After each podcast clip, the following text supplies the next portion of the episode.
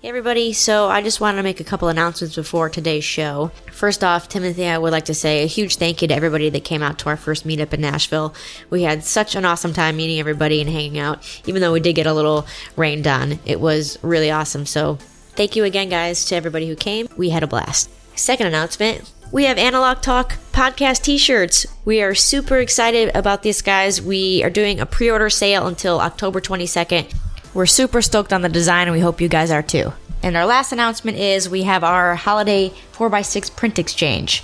So all you have to do to sign up for that is send us an email at analog talk podcast at gmail dot com saying you want to be a part of it, along with your address. I'll be matching everybody up after November thirtieth. That's the deadline to sign up for that. And that's it.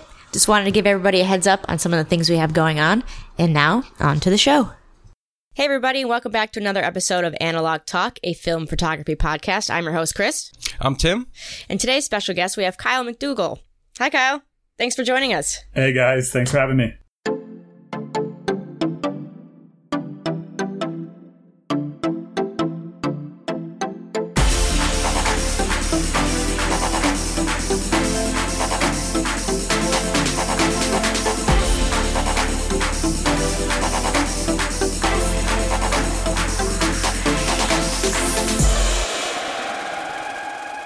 Before we get into things, can you just give our listeners um, a background in yourself and how you got started in photography? Sure, yeah. So um, background. So I'm in uh, Ontario, Canada. Um, mm.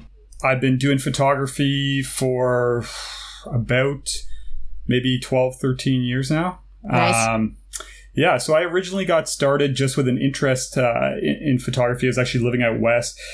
And then uh, shortly after, I ended up going to school um, for film, uh, like motion picture film. Oh, wow. That makes so cool. much sense because of your, your YouTube channel. I Yeah, yeah. yeah. Anyway. so, so funny enough, um, so I did two years of school. And then ever since, I've been doing this kind of uh, video and photography as a career, essentially. Mm. Um, I would say ph- photography less as a career, mm-hmm. um, video, like maybe like an eighty percent, twenty percent when it comes to uh, photography, uh-huh. video. Um, but I, I, I love both. I have a passion for both. Um, so yeah, I've, I've been doing it for about twelve years, twelve, thirteen years now. And uh, I've kind of uh, gone through a, a couple different genres um, over the last while. But uh, I would say for a large majority of uh, of kind of my career, I was uh, interested in uh, in like traditional landscape photography, mm-hmm. um, and that's what I focused a lot on. And then kind of got back into film um, within the last two years. So, uh, which which camera did you start up shooting film with? Like when I got back into it? Yeah. Yeah. Uh, oh, so let me think about this for a second. So the fir- the first one I would have got my hands on was. Uh, Uh, Yashica one twenty-four G.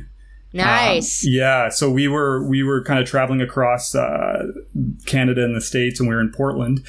And I'd been shooting photos. I was kind of at this point where I was uh, had lost some of the the drive and the passion I had for the traditional landscape photography. And I was trying to figure out kind of where to go from there. And uh, I was in Portland, just kind of uh, bumming around one day, and I went to a place called Blue Moon Camera, which is, uh, I guess, like the place in Portland. And uh, yeah, that's where I picked up the Yashica and uh, pretty much just fell in love with it right away. So Man. It's funny. I had that camera only for a short period of time, but, uh, you know, almost weekly now I'm just eyeballing them online because uh, I, I have this like connection to it, I think, because of uh, because of that. Man, that's crazy you say that because I had recently got a one twenty-four G. It was just kind of a... Like in a one of the one of the listeners and fans of the YouTube stuff that I do just sent me a bunch of cameras that he wasn't using anymore, and that blew my mind when I opened the box and that was in there. And mm. I literally took three or four rolls with it and then kind of traded it off. I like upgraded with it. I used it as a you know a bartering trade to, to get another camera that I wanted. And ever since then, I still just kind of like go back into my my little Lightroom catalog and look at those pictures, and the glass on that that camera is nuts. I'm so sad that I gave it away. Yeah, it's a, it, yeah, it's a good one, and it's such a good buy too. I mean, you can pick them up for yeah, so yeah. cheap. Mm-hmm. Um, yeah, I think th- there'll be a time where I pick up another one for sure. Man, awesome. So, Kyle, how long you been doing your YouTube stuff? So I started that, um, I think I launched my first video in February of of this year. So yeah, eight months, something like that. And there, the, to be honest, I was telling, before we started, I was telling Timothy, I'm like, he makes you want to quit. They're so good. They're so cinematic. I like, I, I mean, in every camera review, I'm like, damn, now I want the, I'm like Googling all the, ca- like, now I want this camera. Now I want this camera. It's, well, thank you. I appreciate that. And, uh, you know, my, my intention is not to try and make everyone drain their bank accounts by any means. I'm yeah. just trying to I mean, help. it's just, it's just being in this community. It's just one of those things we have to deal with. Yeah. Yeah. It's, uh, you know, camera I, envy. Yeah.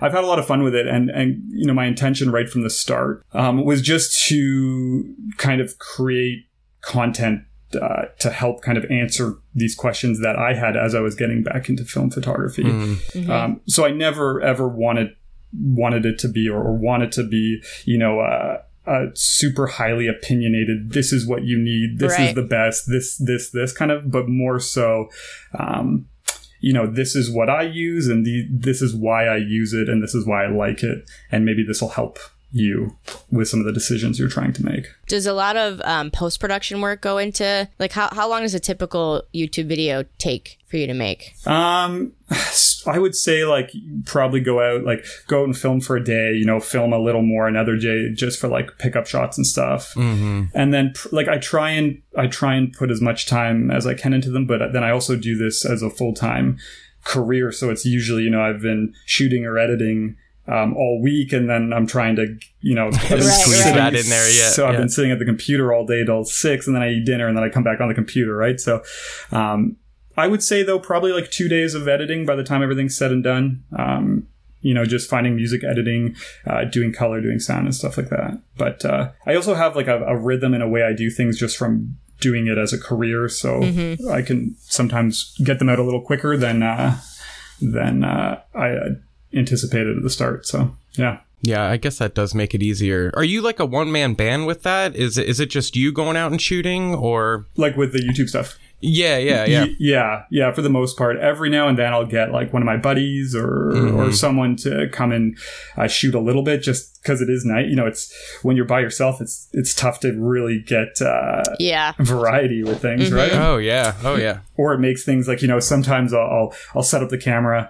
Um, and, and it's funny, like I, up until uh, a few months ago, I didn't have any autofocus lenses because all of the, what I use for my, my video work mm-hmm. is manual. So, you know, I'd like set up my on cam, I'd hit record, I'd run out, I'd stand in position, I'd put like a stick down to mark my spot, and then I'd run back and like watch yeah, the clip yeah, yeah. to see what's. So anyway, so sometimes they end up taking way longer than they probably should. Man. Yeah. I know all about that. I was just wondering, cause you have, I mean, just to go back to your YouTube channel, like you just you have like a unique feel. Yeah, yeah. I feel I you know, when I watch it, I'm just like, so does he have is somebody helping him? Like, is somebody mm-hmm. shooting this while he's doing? I mean, because I was trying to figure it out just from the perspective of, you know, a content creator as well, like doing YouTube and stuff like that, because I've only recently had a couple friends help me out on some of my stuff, and man, what a, what a difference that makes in in shots. But like, you can't notice that with your stuff. That's why I was curious if it doesn't. You know, it seems like you have somebody there that you're not kind of putting a stick on the ground and running towards. You know, yeah, like it just seems a little more involved in that.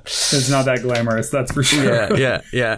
But uh, no, yeah, I would say eight, probably like eighty to eighty-five percent of the time I'm, I'm by myself. So uh, man, that's cool. Yeah. Yeah, I guess the film background helps out a little bit with that. Yeah, too. Because, when you first said that, I, I was like, I that makes that. so. Yeah. Much, I mean, everything's lit so wonderful. I was mm-hmm. like, damn, this he knows what he's doing. This is awesome. It's you know what, it's a good thing and a bad thing though too, because like sometimes, um, you know, it's hard for me to get out of the mindset that I'm in when I'm creating work for clients and stuff, um, where you know I could. With some of the YouTube stuff, you know, I could maybe get it out a bit quicker, or like some things don't matter as. Right. Much, do you know what I mean? Yeah. Mm-hmm. Where like, you know, maybe I'm trying, I'm spending way too much time on, on something, and, and then I'm not getting an episode out for another week because of that. So uh, I think that's a bit of a like a a downside in a way, but yeah. The catch twenty-two of that is like it, it takes you longer and all that stuff. Yeah. For sure. Yeah. I just keep thinking back because I haven't made, I looked, it was like six months since I mm-hmm. put a video out you on YouTube. Back. And it, it, I was talking to somebody, it might even have been you. I don't remember who it was, but you kind of, when you do something like that, at least for me, when I was doing, when I was like putting out like a video or two a week on my YouTube channel, like I was losing grasp of my photography. Like I wasn't, I was shooting for the videos and it kind of, you could really tell. And I think mm-hmm. people were even like saying that to me online. And like, that's not what you want to hear, you know, no. but no, it, but it, no, I was just going to say, it's just tough to balance, like, cause I use, I use photography as like a, like, it's kind of, I always say it on the show, it's like my, my sports or my hobby, you know, it's kind of like, like my, re, my release, you know, it's mm-hmm. my therapy. Yeah. It's my gym. It's my therapist. It's my every, you know, like, so adding that extra element was kind of just becoming too hard to juggle for me. So I, do, do you deal with anything like that? I, like with the... I can relate like one hundred percent. Yeah. Yeah, okay. The, and that the, that's the thing for me is like, uh, you know, everyone's different in terms of how they approach their photography. But for me, it's mm-hmm. always been a very personal thing. Yeah. And, it, and it's also something that hasn't, it isn't on all the time. Do you know what I mean? So... Oh, yeah. Oh, like, yeah. So, I, you know, I can't just go out, um, you know, three, four times a week and shoot because I'm not always... Uh, you know, inspired or creative, mm-hmm. feeling creative or things like that. So, you know, for me to to try and put out content all of the time where I'm creating in it is really difficult because, uh, you know, I, I don't want to just go. It's hard for me to fake it, I guess, is what I would. Yeah, do. Yeah. So, but you know what? That's where, like, personally, I try, like, I try and be as consistent as I can with YouTube because. I mean, if you're trying to, if you want to build an audience with it, which right. I mean, everyone does, right? For me, it's absolutely not the sole purpose by any means, but I mean, yeah. everyone likes to build an audience. Mm-hmm. Cons- consistency is huge. Mm-hmm. But, you know, I kind of told myself from the start and I've accepted as well that uh, I'll try and be as consistent as I can. But a big thing for me is, um, if I'm putting out content, it's, it's content that I have to be happy with. And that also serves a purpose. So, mm. you know, if, I would rather not put something out for a week than sit here and, and, and like scratch my head for four hours and then make a video about um, something super random that I don't care about. You yeah, know what I mean? Or that's yeah. not going to help anyone. Yeah, for me, I actually just did, um, I kind of challenged myself to do like a, a travel vlog of this trip. And it's it was really hard to do both, like shoot photos and vlog the trip. Like, I mean, you can't do both obviously at the same time. So um my my boyfriend has just gotten into shooting film and he was firing away all the time, so a lot of it was like my vlogs were not me sh- shooting him shooting. So like he sent out like six rolls to get developed and I was like, I have three, you know. Aww. So like that kind like na- like thinking back, like I like that I have that experience vlogged, and I think it's really cool, especially for us. We just did a we Kyle we just did our first um meetup. Uh, t- so Timothy and I just met in real life when I was in Nashville, and we had a bunch of people come hang out with us, and that was amazing. And I vlogged the whole thing, and that's really great. Like even, you know, my boyfriend was like, I'm glad we have these to look back on. But like in my in my heart, I was like, I wish I had the photos to look back on, you know? Yeah, it, it, I, I hear you. It certainly is a completely different dynamic. Mm-hmm. Um, and again, it's different for everyone in terms of how you approach your photography. But like, I hear you, you know, for, for me, it's even making the videos is a creative thing. So it's like, yeah, if, same, same here. Yeah. So yeah, if I'm making the I videos, mean, it's like, I'm, I'm trying to be creative with that. So it, it's almost like it's one or the other, you know? Right. Mm-hmm. It's, I mean, I definitely, there is that as well for me. Part of it is creating that content and being creative with the YouTube. It also, I mean, that, I'm finding now that like fills that bucket, YouTube, which is good. But it was just interesting that I was like, okay, we got our film back. And I was like, I don't have that many. Like, I wish I had more. I wish I shot Portra instead of this. If I had more time, I would have shot, you know. But that just comes with with uh, travel vlogging, I guess. If you think about all those people who travel vlog, who I mean, all those travel vloggers are just travel vloggers. They're not like yeah, also they're just for vlog. T- yeah, yeah, yeah. So, for sure. Yeah. But that was interesting. I think on our next trip, I'll probably just shoot shoot photos. But we'll nice. see. I could change. You know, who knows? Definitely. Yeah, yeah. No, I I hear you. See, it's just nuts because like I, I, I hate I hated giving up, not giving up on the YouTube thing, but like I, I kind of, you know, I just took a seat because I wasn't getting the the satisfaction out of my photography anymore. And and you know, when when I stopped doing that, like I, I I've created a new zine. I've mm-hmm. shot like three yeah. different bodies of work. Like yeah. I'm I'm proud of the the photos that I'm posting again, and like. I don't know. I just don't know if it's worth Oh, I don't know. Uh, you know, because, that, like, I think that's amazing. And I think that's good that you had that awareness to do that. Yeah. And, and I think that all comes back to, you know, just everyone having, you know, different kind of goals and interests and preferences. Mm. And, you know, there's mm-hmm. some people out there who create YouTube content every single week. And I'm sure, uh, you know, they're building an audience and all that, and it's working for them and they probably enjoy it. But, um, you know, I think if you're the type of person where, you know, other aspects of your work are, are really important to you, and those start um, kind of lacking because of that, then I don't think there's anything um, wrong yeah. at all. And, and you know what, that's, I think with social media, like, I really like social media. I think it's, there's, I think it's a really good thing. Mm-hmm. Um, it, it gets, you know, bashed quite a bit by people, but I think that's because it does, yeah. I, I don't think, I think self-awareness is huge. And I don't think, I don't think everyone, um, really maybe takes enough time to think about what they want. So, you know, mm-hmm. I think there's people out there who maybe don't really care about having a huge, huge audience, but for some reason think they do, you know what I mean? Or, or yeah. look at people, yeah, yeah. maybe they're posting their photos and they aren't getting, you know, ten thousand likes, and it bums them out. But then it's like, you know, does that actually even really matter to you? You know, it does yeah. to some people, it doesn't to others. So yeah, yeah. yeah. Yeah. It's funny. Um, the iPhone update just came. I don't know if you guys have updated your iPhones. If you have iPhones, it's like no, not yet, not yet. It'll, it has a new feature. It's called Screen Time, where it'll like show you how long you spent on social media. Oh wow!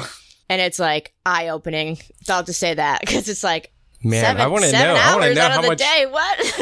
You know, how much but time I, are you spending I, on Instagram? But I, you know, I was like, I, I have a podcast. I I have to like be, you know, connected. It's like making all these excuses. It's like I, I'm just gonna turn that off because I don't need to know that. You know what? There's good things and there's bad things about everything, right? And yeah. I think, you know, social media is a huge part of uh, of. you know, how we live our lives now. Mm-hmm. And if you look back twenty years ago, there's gonna be things that, you know, you couldn't even think of doing now. But you right. know, when when I mean, techno- just this us sitting here talking to you, it's all because of YouTube and Instagram and social media. And yeah, yeah, yeah, exactly. I I try and look at uh, you know, th- sure, there's things that frustrate me sometimes, or you know, it's tough being connected all the time and, and whatnot. But uh, you know, I've met so many people mm-hmm. just even on Instagram. You know, yeah, like exactly. You know, this is a perfect example. But just uh, so many people who, you know, when I travel now, you know, people who you kind of have become friends with online yeah. and then you meet up in, in real life. And yeah, it's, uh, you know. Yeah, I mean, our meetup is a great example of that. Putting putting names to Instagram oh, handles was so I cool. Know. That was that yeah. was so much fun. That was the first, you know, that I've always seen meetups and stuff on Instagram. It's like, hey, we're all meeting up and doing a photo walk, blah, da, da, da, da. And I was like, man, that'd be so awesome. But of course I work that day. And then we finally had, you know, our meetup, and I had zero excuse. Like, I had to go. It was yeah. our meetup, you yeah. know, and it, it was awesome. Like, it was so much fun. And it definitely, like, because I I'm I, I I was saying it while we were all together too, that like I'm like a definite lone wolf, you know, like I just kind of ride by so myself. Mm-hmm. I go out and shoot alone. I you know I don't really have any other photo friends, minus like the ones that I talk to online, you know, and you and and mm-hmm. like our guests and stuff that I keep in contact with, and uh, it, it's just nuts to actually see people in real life that I talk to on the internet, you mm-hmm. know, like. like Matt and like everybody, you know, it was just yeah. crazy. It was a, it was a really eye opening experience. It's like, maybe I should have friends again. Yes. You should go maybe shoot with go, all those yeah. Nashville locals, man. I know. I didn't even think that there was that many people that shot film in, you know, in the three state area, but just the, I don't know. It was awesome. It was definitely eye opening. Nice. Yeah. It's awesome. You guys put, put that together. Yeah. I, We kind of got rained out a little bit. I wish if it wouldn't have rained, I think it would have been a little bit better. But I mean, we ended up having to, to hide in, in a pub. But even that was like sitting with everybody and just having a beer and talking shop was awesome, too. So yeah, priceless. For sure. So, Kyle, what kind of photography do you do? Is it like portrait stuff with your clients, or you like commercial stuff? So, like, from a business standpoint? Yeah. Uh, so, again, very, very limited. So, a lot of my work in that sense over the years has been, like, either teaching, uh, writing, licensing photos um, for magazines, um, mm. and then a little bit of online stuff. But not almost... none whatsoever when it comes to um, like commercial photography and mm-hmm. headshots and anything like that. Um, I'm in a position with um, the, the video work I do where I don't really need to try and um, seek out too much photography work, which is good oh, okay. because... Yeah. Um, you know, a lot of my photography work is my personal work. It's the work yeah. that you guys would see on my Instagram and on my website and stuff like that. And, uh, I mean, there's not really a, a huge commercial market for that in terms of offering services, right? Um, so, yeah, over the years, it has been more so on the teaching side of things. So some private workshops, writing for a few magazines, um, a few online communities and stuff like that. How's yeah. How have the workshops been? Good. You know what? It's something that I would love to do more of. Uh, I find it really rewarding.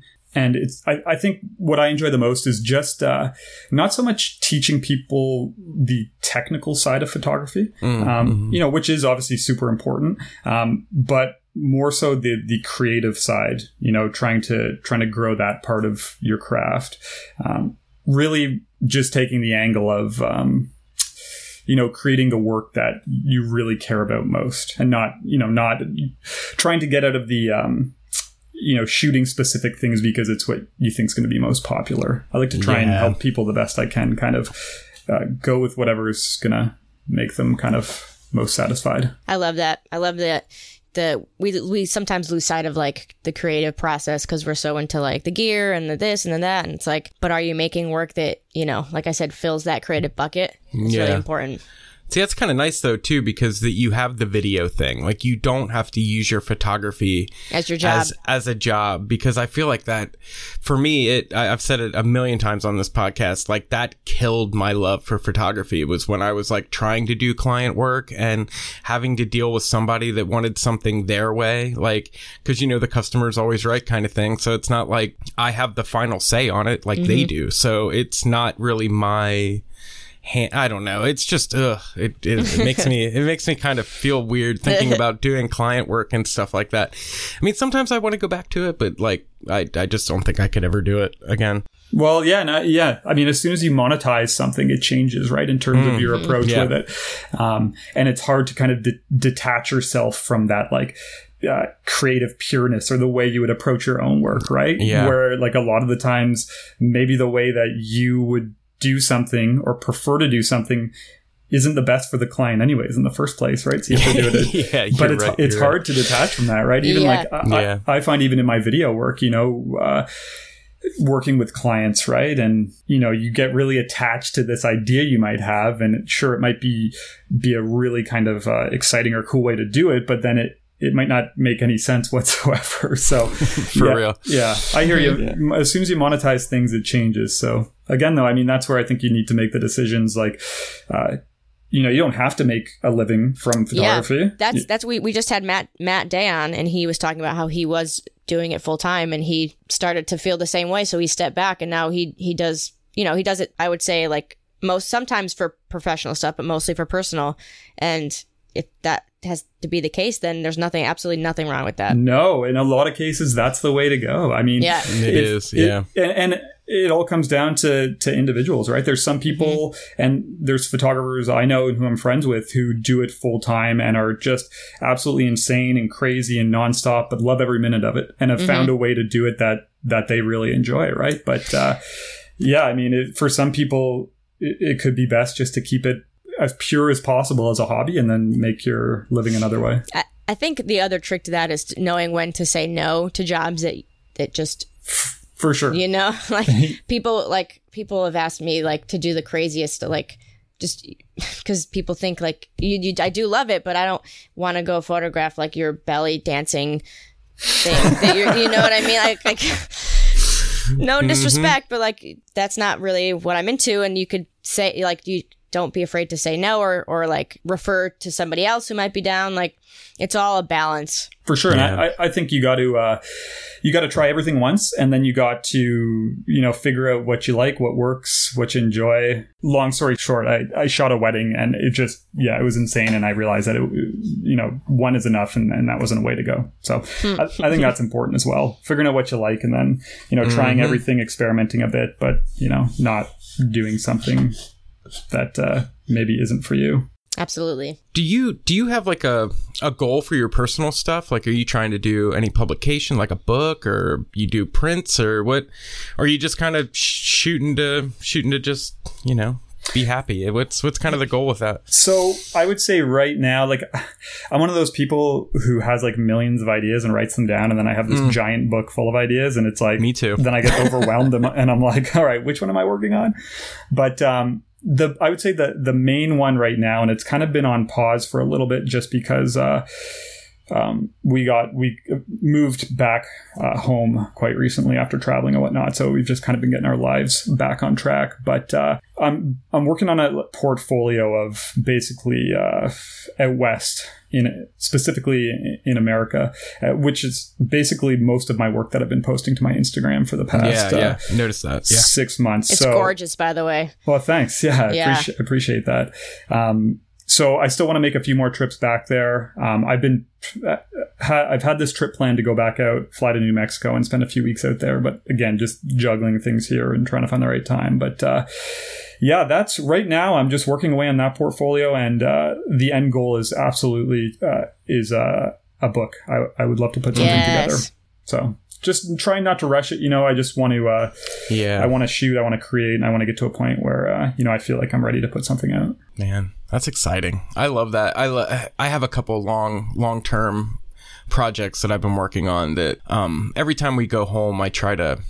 try to document as much of home as I possibly can. I just did a little zine about home. It was just like a little six, well, sixty pages isn't really little, but it was, it's a, it's a tiny book, but I just love that, like collecting things like that over time, you know, kind of long-term projects mm-hmm. rather than the short, quick, cause you know, everything's quick now. Like you post, you know, a couple pictures to Instagram, they're gone, but mm-hmm. I, I have just all these like little secret projects that are, it doesn't even matter that they're secret, but to me, it means so much that, yeah. you know, nobody's ever seen these photos and like, I'm really proud of them. And I, I don't know, there's just something about holding on to work that I don't know makes me feel good, that that it's just fun. It's a fun little process. Well, things change as well, right? Like I think it's good to step back from things and not try yeah, and finish yeah, everything definitely. At once. You know, maybe if you're working on a project and you take a you know a couple week or a month break from it, and then you get back into it. And I think uh, stepping away from your work and then and then going back and viewing it, you know, you you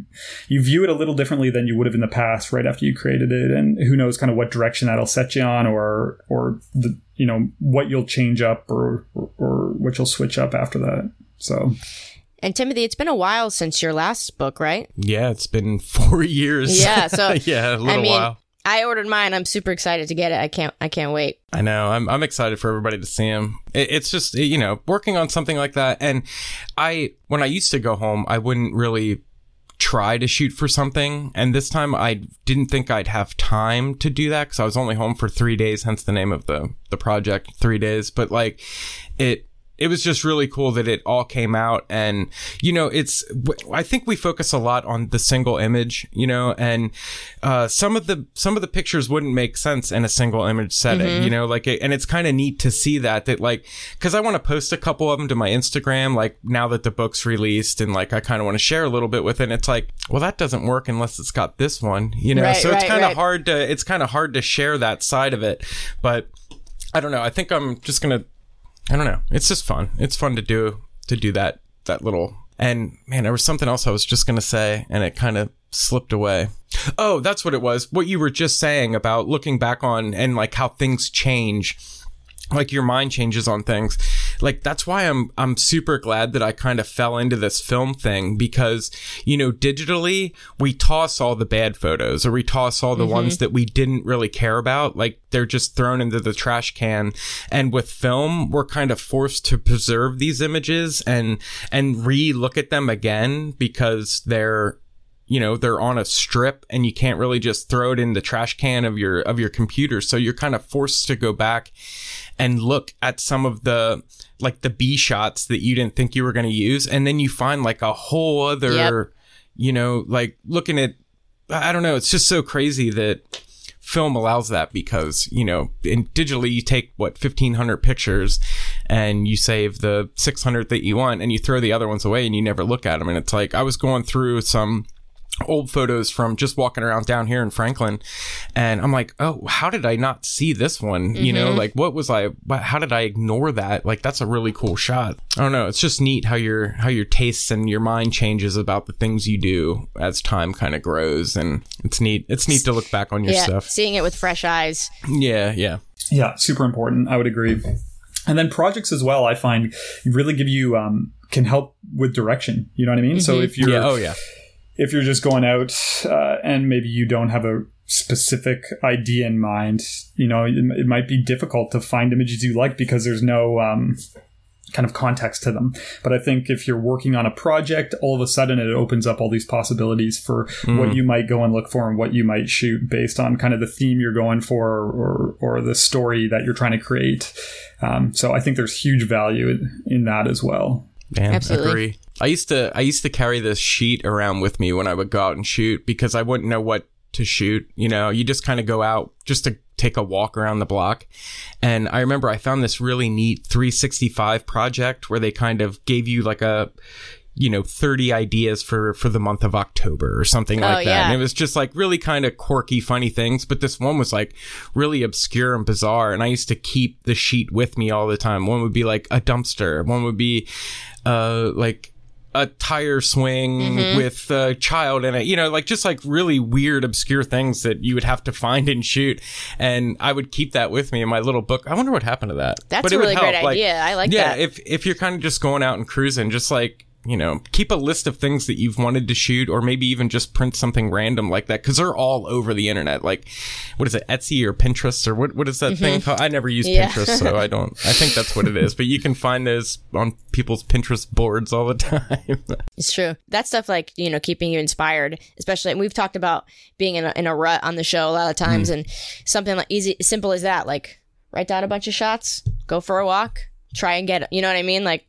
I really like that. Yeah, it's funny. It's definitely something we all go through too, with you just mentioning like creative ruts and stuff like oh, that. Mm. And I think the worst. I think it's funny because like I think getting out there and shooting is super important and very helpful. But then I think another part is just like being okay with not yeah. right. being into it and to taking two weeks off and not shooting. You know what I mean? I think those breaks sometimes are when you come back from them, you can be, you know, feeling kind of that uh, that drive again or that inspiration. Uh, whereas like, you, you know, if you don't take that break, you might just try and force things for like a month and you're just kind of yeah. digging yourself in a deeper, deeper hole. It's funny. I um I don't know if you guys do this too, but I always have a camera with me. Um No, never. Mm. Yeah, I always. Uh, yeah. But like one of the one of the girls I work with, she's actually a director, and I walked in to the break room and I had my camera on my neck. And she's like, "What are you doing?" And I was like, "Well, what?" She's like, "With that camera, what are you gonna do? You're at work. You can't shoot here." That's like what. And I was like, yeah, I know. I just like, I have it. She's like, that's such a good character study. I love that. And I was just like, all right. It's just, I just, just in case, you know, I have to take it. I might be in the parking lot and see a bunch of birds or whatever, mm-hmm. you know. Never I thought know, that right? I thought that like her like as a director was like, I love that. And I was like, okay, like thanks. Yeah, I highly suggest people that love photography to just always have a mm-hmm. ca- I mean, we have iPhones now, which are like top of the line cameras in your mm-hmm. pocket, but it's, it's pretty nuts. No, it's uh, there was I, I've I've told the I've told the tragic story a million times where Uh, the one time I didn't have my camera, mm-hmm. there was a car on the side of the road and the engine was on fire. Yep. And it oh, was no. just like one of, yeah, it was like one of those awesome moments where I would have pulled over, taken the couple shots and then tried to help these people. Yeah. But instead I didn't like have the, you know, and I will never forget that nor let it down. So now my back and shoulders suffer because I carry a book bag yep. filled with like three cameras with me everywhere I go all the time. So. Nice. Too funny. Yeah, I'm the worst. I, I bring mine a lot of places. Like, say, if I'm, I, I live a couple hours north of uh, of the city where I'm at here. So whenever I go into the city, you know, if I'm just running errands, I'll bring it with me, and it's like. Every single time, it, I just have this massive bag of gear on my seat, and I never shoot a single mm-hmm. photo because usually I'm like, I get down there, I'm doing what I got to do, then there's traffic, then I'm trying to get home, but mm-hmm. uh, but you never know, right? Oh, yeah. Yeah, just in case. Yeah. It's better to have it than not. For sure. All right, guys, we're going to take a little break. And when we get back, we're going to have a listener interaction question for Kyle after this message from our sponsor. Today's episode is brought to you by Format dot com, the number one website and portfolio builder for photographers. Format is a bunch of creatives who started a company that allows photographers to showcase their work through beautiful websites. If you're a photographer, filmmaker, designer, artist, illustrator, or creator, Format's websites are designed to be built as quickly and seamlessly as possible, and they look great on mobile. Pick from their many customizable themes and build your new website in only an hour. Display your work through stunning visual galleries, sell presets, prints, and more through your very own storefront. Use proofing galleries to share password-protected galleries to get feedback from your clients. If you go to format dot com slash analog talk right now, rather than their standard fourteen-day free trial with their personal plan, you'll get bumped up to one month of their pro plan, plus a twenty-five percent discount, which lets you upload ten times more images, gives you five times more store products, and the ability to do custom H T M L and C S S editing. You don't need to enter any credit card info, so it's completely risk-free. See how great your work looks on Format today. Go to format dot com slash analog talk to get a free month plus twenty-five percent off on a pro plan. Support for Analog Talk also comes from Polaroid Originals. Go to polaroid originals dot com and use the offer code analog talk ten at checkout to receive ten percent off your next purchase. All right, guys, this is a part of the show where we break off and take a question from one of our listeners. And this week's question comes from Nicholas. You can find him on Instagram at shankakong. And he asks, Kyle, from what I've seen on your YouTube channel and Instagram, you mostly shoot color negative film. But are you also excited about the new Kodak Ektachrome? Will you try it out? Question mark. So, yeah, I, I mean, obviously, any new um, film release is something to get oh, yeah. excited about, for, I think, for all of us. Um mm-hmm. And we're lucky that it seems like there's, you know, it's Thank kind of you, on Kodak. A, uh, yeah, it's on, a, it's on an upswing. So, yeah, I'm definitely excited. Um, will I shoot it? Absolutely. Um, but kind of whenever I get my hands on a roll, you know, it's I'm pretty I'm pretty happy with the stocks I'm shooting right now. Mm-hmm. And uh, I'll definitely try it. I think with a lot of my work, I try and stick to specific film stocks for specific portfolios, or at least that's the way yeah. that I'm going, you know, with a lot of my recent work. But I mean, I'll definitely try it out. And then, you know, down the road, if if I start a project that maybe would work well with the specific look, then it's something I'll use more. But uh, yeah, it's funny enough, after getting back into film, uh, actually haven't shot that much slide film at all. So yeah, I really haven't either. I just prefer the negative stuff. I don't know. I'm I'll, I'm excited to try the, the Ektachrome though, for sure. Definitely. I think it's a whole uh, it's a whole another side of things, right? With it uh, is. With slide film. And I've had a roll of uh, Provia mm-hmm. that's been in my fridge forever. And I've actually been meaning to do, I really wanted to do just like a, an episode testing, you know, exposure for slide film. Um, Ooh, I par- would love that. Yeah. Yeah, partially for myself and then also for others, um, just to get a feel for how it kind of handles things. So, uh, yeah, maybe sometime in the near future. What are your go-to stocks, if you don't mind me asking? I would say Portra four hundred and and a lot. I mean, like every, it's a huge favorite of a lot of people. Mm-hmm. But uh, what what's really interesting is that's what I used, I would say, for about ninety percent of my work shot out in the desert. And, you know, it's just one of the film stocks that I started using when I got back into film. And then I really liked it, so I kept using it. Um, And it just so happens that it worked really well with kind of the, the color palette out, yeah. out in the desert with the blues and kind of the browns and stuff like that.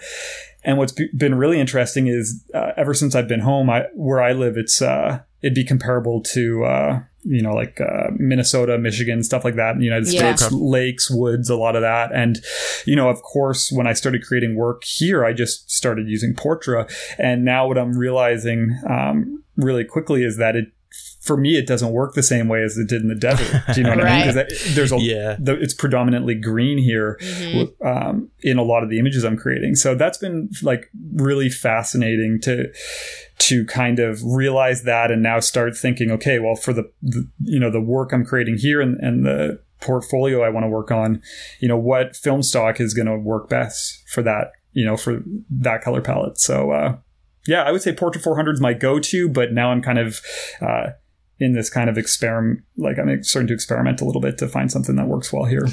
That's fun too. Always Man. when you, you know. I, I know nothing about color film. I'm, I'm definitely like a, a black and I mean, I, I enjoy Portra four hundred. I, I really like eight hundred. I mean, the whole Portra lineup is, is pretty amazing. I mean, they, they definitely do a good job rendering the image, and Ektar has always been fun too. Ektar's I've seen a lot of nice work created with Ektar, and that's actually one of the film stocks that I'm starting to experiment with a little bit here that yeah. I think Ektar I, is great. Mm. I think the difficult thing, though, and I, I think it might confuse a lot of people who are just getting back into film or getting into film for the first time, is that, you know, we have film stocks that are advertised to have certain characteristics, right? So mm-hmm. Ektar being contrasty and saturated, you know, Portra being a little softer and things like that. But then, you know, if you're sent, you send your film off at a to a lab to get scanned, and if you've never shot film before, and the scan scanning operator scans your portrait super contrasty and saturated, yeah. you're gonna be like, what's going on, right? Or yeah. you send them a roll at Ektar and it comes back and maybe they scanned it really low contrast and desaturated. So um, I think that can be a bit of a challenge too. It's it's half figuring out what film you like, and then half really uh, developing a workflow or getting comfortable with a lab where you can get it scanned in a way that uh, also produces results you like. So yeah, having we've talked about this in the show, but like having a you know, sending your film to a really good lab is worth it in the long run than t- dropping it off at some one hour photo or the guy's just buzzing through yeah. and doesn't care, you know, like it really does make a difference. Huge. Yeah. And, and mm-hmm. just building up a relationship with them. Like uh, I started using the Fine Lab for almost all of my uh, developing and scanning when I was traveling. I was just going to ask that. and, uh, and a huge part of that was, uh, you know, me send like sending them rolls and saying, okay, can you scan this on the Frontier?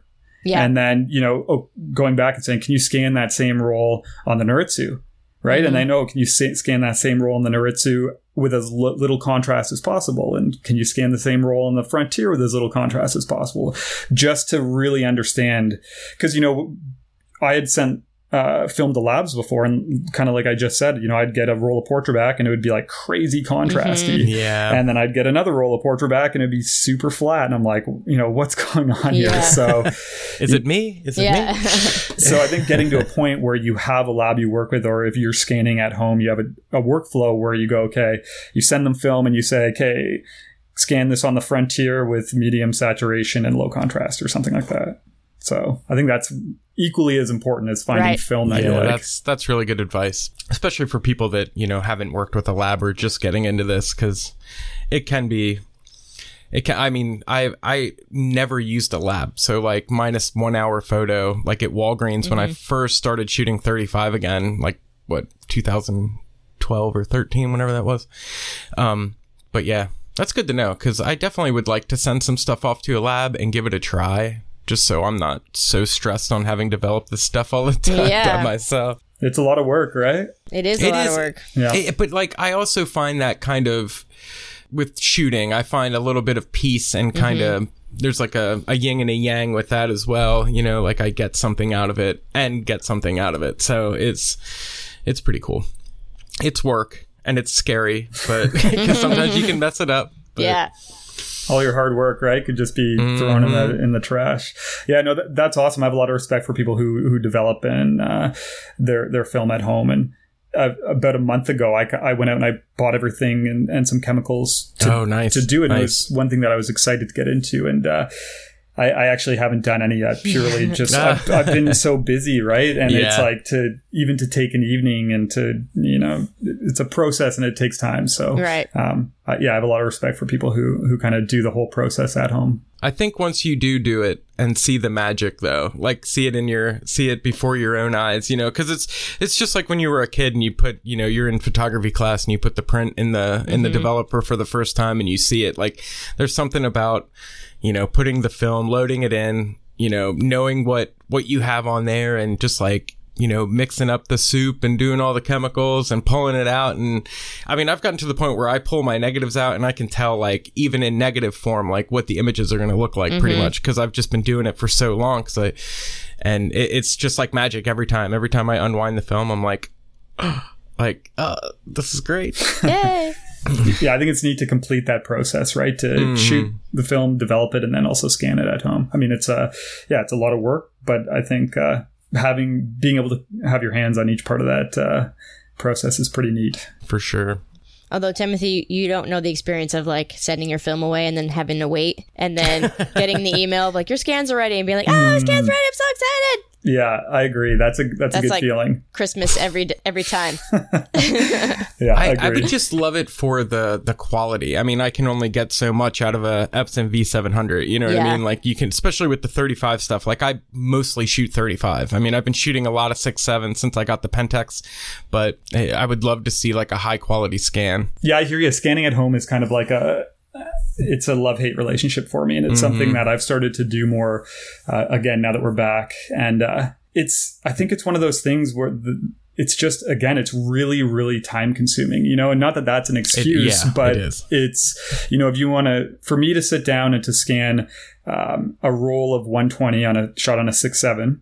You know, by the time they're scanned, by the time mm-hmm. the the raw like the the initial scans are brought in and tweaked, and then those are it's just like. It's a, it's a lot of work. So it is. I think I could see myself like scanning at scanning at home and enjoying it if I only shot like four by five film. You know what I mean? Right, yeah. I have, like, oh yeah. There's one yeah. scan. Yeah, exactly. And I could work, you know, I could work on that one and take my time and then I'm done. But uh, I have um, I have like six or seven rolls that I have been sitting in my binder for two months. Just because oh. I, I need to get around to scanning them. Whereas mm-hmm. when I used to send to a lab, it was like, oh, great, got the email, mm-hmm. you know, download them. It's all good. Exactly. Yeah. All right, Kyle. So this is the part of the show where we ask the tough questions. Uh-oh. So this is what camera, like, is your desert island camera? So one camera that you, if you had to pick only one forever, what would it be and why? Oh, geez. That, you know, that is tough. Um I mean, I'm sure I'm sure everyone says the exact same thing, but uh, it's funny. I don't have any like emotional attachments to any cameras. Mm. It's more so just like the ones that I've learned how to use and work really well for me. And yeah, so I would say probably my favorite is the Pentax six seventy-two, and that's what I use for ninety percent of my work right now. And uh, yeah, I mean, it's just. Uh, It just does what I need it to do. It's a, it's a great camera. It's um, ergonomically. I, I think a big thing is, is it shoots like a thirty-five millimeter camera. Yeah. And, and you know, I, I, I love working off of a tripod and I love really, you know, taking my time with images. But then on the flip side, um, you know, going to something like a Mamiya R B, which is at times more of a tripod camera, I always end up missing that kind of spontaneity that comes with, you know, just having the camera sitting on the seat beside you as you're driving. And if you want to just jump out and yeah. get a shot, you know, have, having that, those kind of ergonomics of an S L R. So, um, that for me, the Pentax six seventy-two. Um, and, That's a great and, answer. Yeah, another reason just being six by seven. You know, I I've shot a lot of my work uh, from the West was on thirty-five mil, um, which is great and I love. But you know, once you start shooting a larger negative, yep. and you never want to oh, yeah. go back. Right? Mm-hmm. Yeah. So, second part of this question, Kyle. What's your white whale camera? So what camera don't you don't own, but you're lusting after and really want to get your hands on? Honestly, I don't I like I don't know if there is one. Yeah. Lucky yeah. you. Yeah. I, I, I can't think of, you know, the only one that I could maybe think of, not even because it's something that I'm lusting over, but it would be in a similar uh, field would be something like the Mamiya seven. Mm-hmm. But mm. but I'm just happy enough yeah. with what I have that I, I don't think I would ever you know, sell what I have to, to go and buy that kind of thing. Yeah. Yeah. But Man. yeah, there, I mean, there's a, who knows, that'll, that'll probably change, right? Like that's the, I feel like mine changes every week. Like I watched your videos uh, this morning and I was like, now I want a Pentax six seven, and I Googled how much they cost. And I was like, oh, uh, uh. yeah, yeah, it's a bit, it's a bit crazy right now, but that's kind of the fun of it. Right. And, and, you know, I've, yeah. I've always been, um, with my photography and even with teaching and stuff, I've always preached, you know, don't worry about gear too much. It's not about gear. But then I, at the same time, I'm one who I also really love the gear, right? And it's mm-hmm, it's a right. fun part of it, especially with film photography and having all these, you know, old cameras that are accessible exactly. and sort of affordable now, depending on which one you like, right? Right, and, exactly. Um, or even like... I did a video about a four by five that I found, um, an old Speed Graphic that I found in a thrift store. Right. So there's, it's just, you know, finding something like that, you know, cleaning it up, taking the lens apart because you paid fifty bucks for the thing and you aren't too worried about messing it up, you know, buying some film holders, loading it up. It just, there's this kind of, uh, this like charm to it that is, oh, yeah. is and lacking. That's like the best part, I think, You know, like I, I found point and shoots at thrift stores that I was, let me put a roll through this just because. And it's like, this is a great camera. I love it. And it cost me two dollars, you know? Yeah, I agree. Um, There's one of my, uh, the one point and shoot I have that I use for almost all that type of work is an old Minolta Freedom three.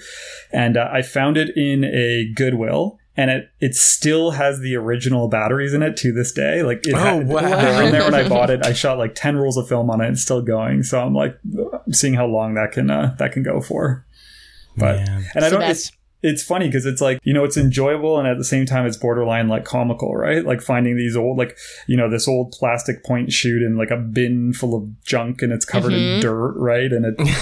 So, mm-hmm. And then like going out, it, I think the the contrast where like, you know, in photography, especially if you're in in digital and even with film, you can get really caught up with like the best equipment and the sharpest lens and edge to edge and diffraction mm-hmm. and not using this f-stop and, you know, what sensor has the best low light capabilities, blah blah blah.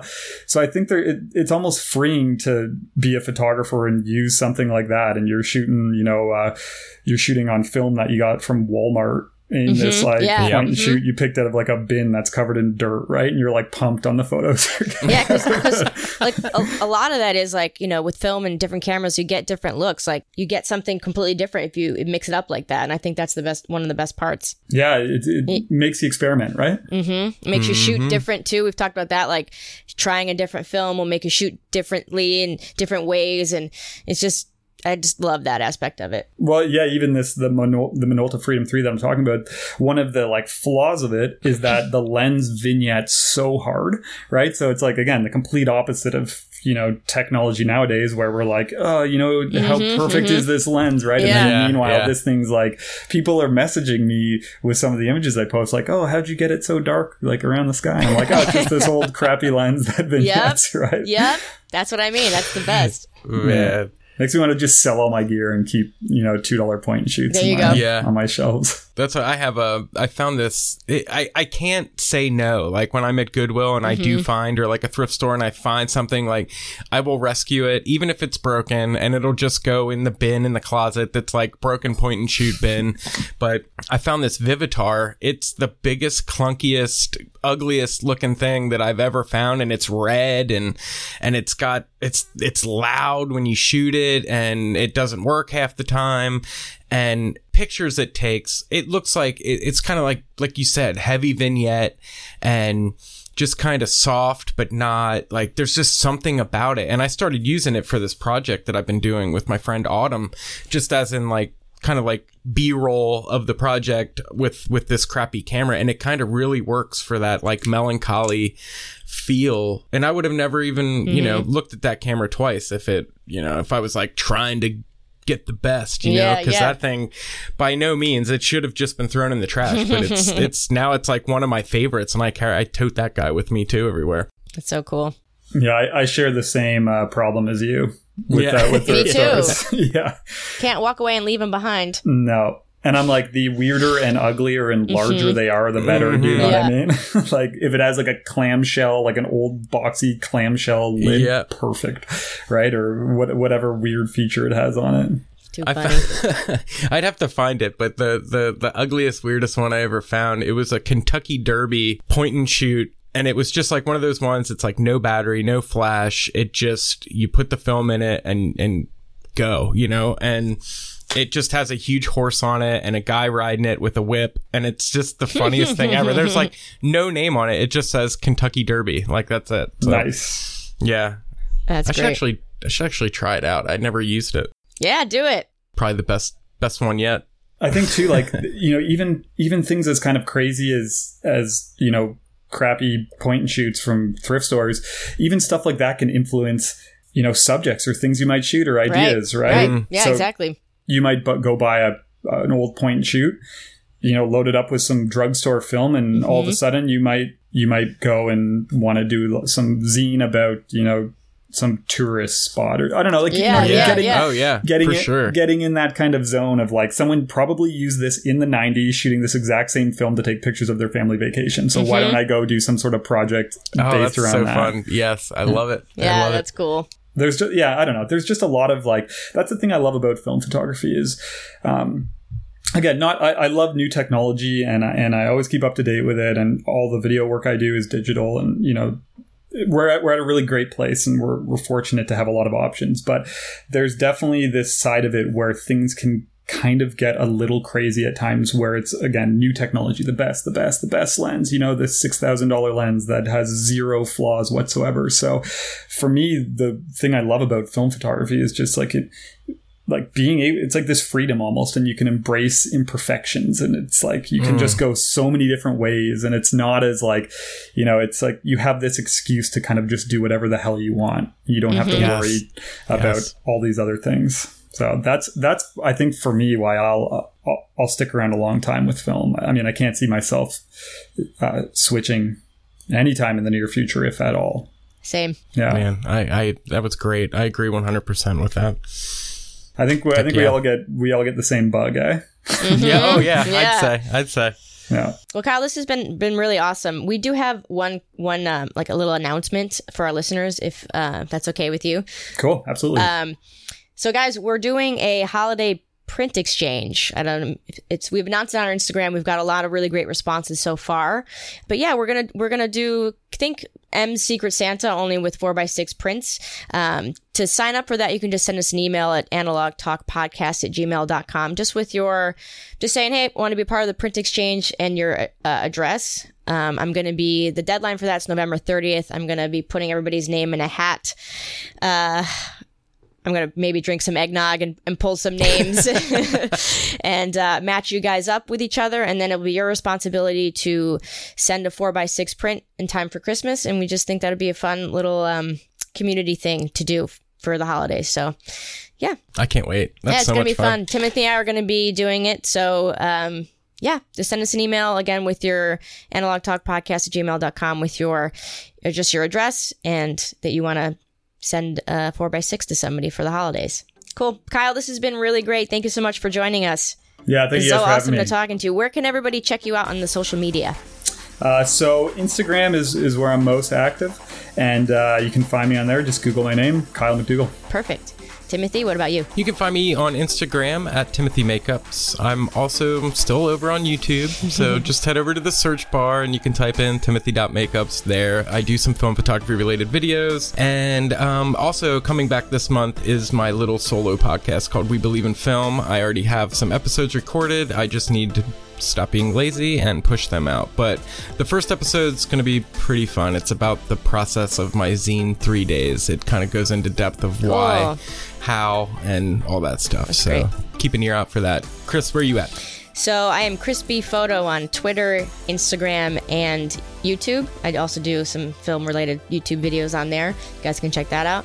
Um, we are Analog Talk Pod on Twitter, Analog Talk Podcast on Instagram. We have a Facebook group you can join and a page you can like. Um, the group's been really great. Everybody's been sharing photos recently, and I just love seeing you guys interact with each other over there. It's really great. And that's it for us. Awesome. Yeah. Awesome. Kyle, thanks again for joining us. This has been so fun. Thanks, guys. Appreciate it. All right. We'll see yeah. you guys in the next one. Bye. All right. First off, I want to thank Kyle McDougall for being on the show. I'll never forget. It was a couple months ago. Bob Price, a former guest on the show, had messaged me a...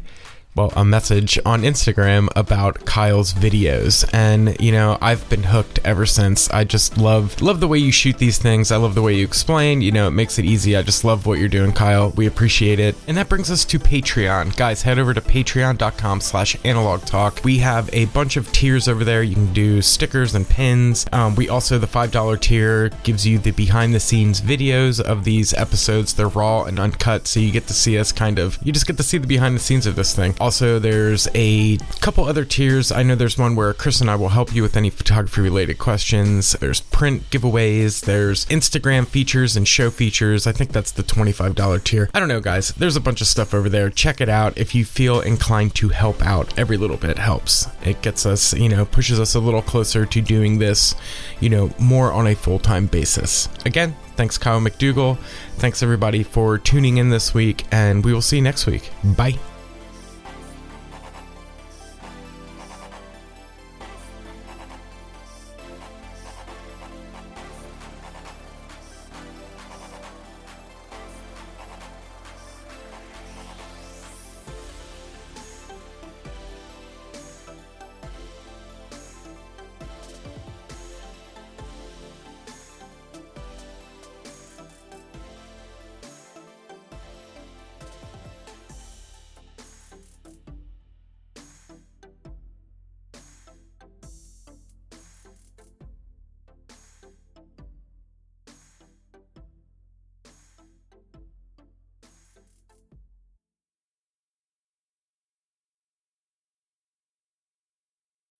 When you need mealtime inspiration, it's worth shopping Kroger, where you'll find over thirty thousand mouthwatering choices that excite your inner foodie. And no matter what tasty choice you make, you'll enjoy our everyday low prices, plus extra ways to save, like digital coupons worth over six hundred dollars each week. You can also save up to one dollar off per gallon at the pump with fuel points. More savings and more inspiring flavors make shopping Kroger worth it every time. Kroger, fresh for everyone. Fuel restrictions apply.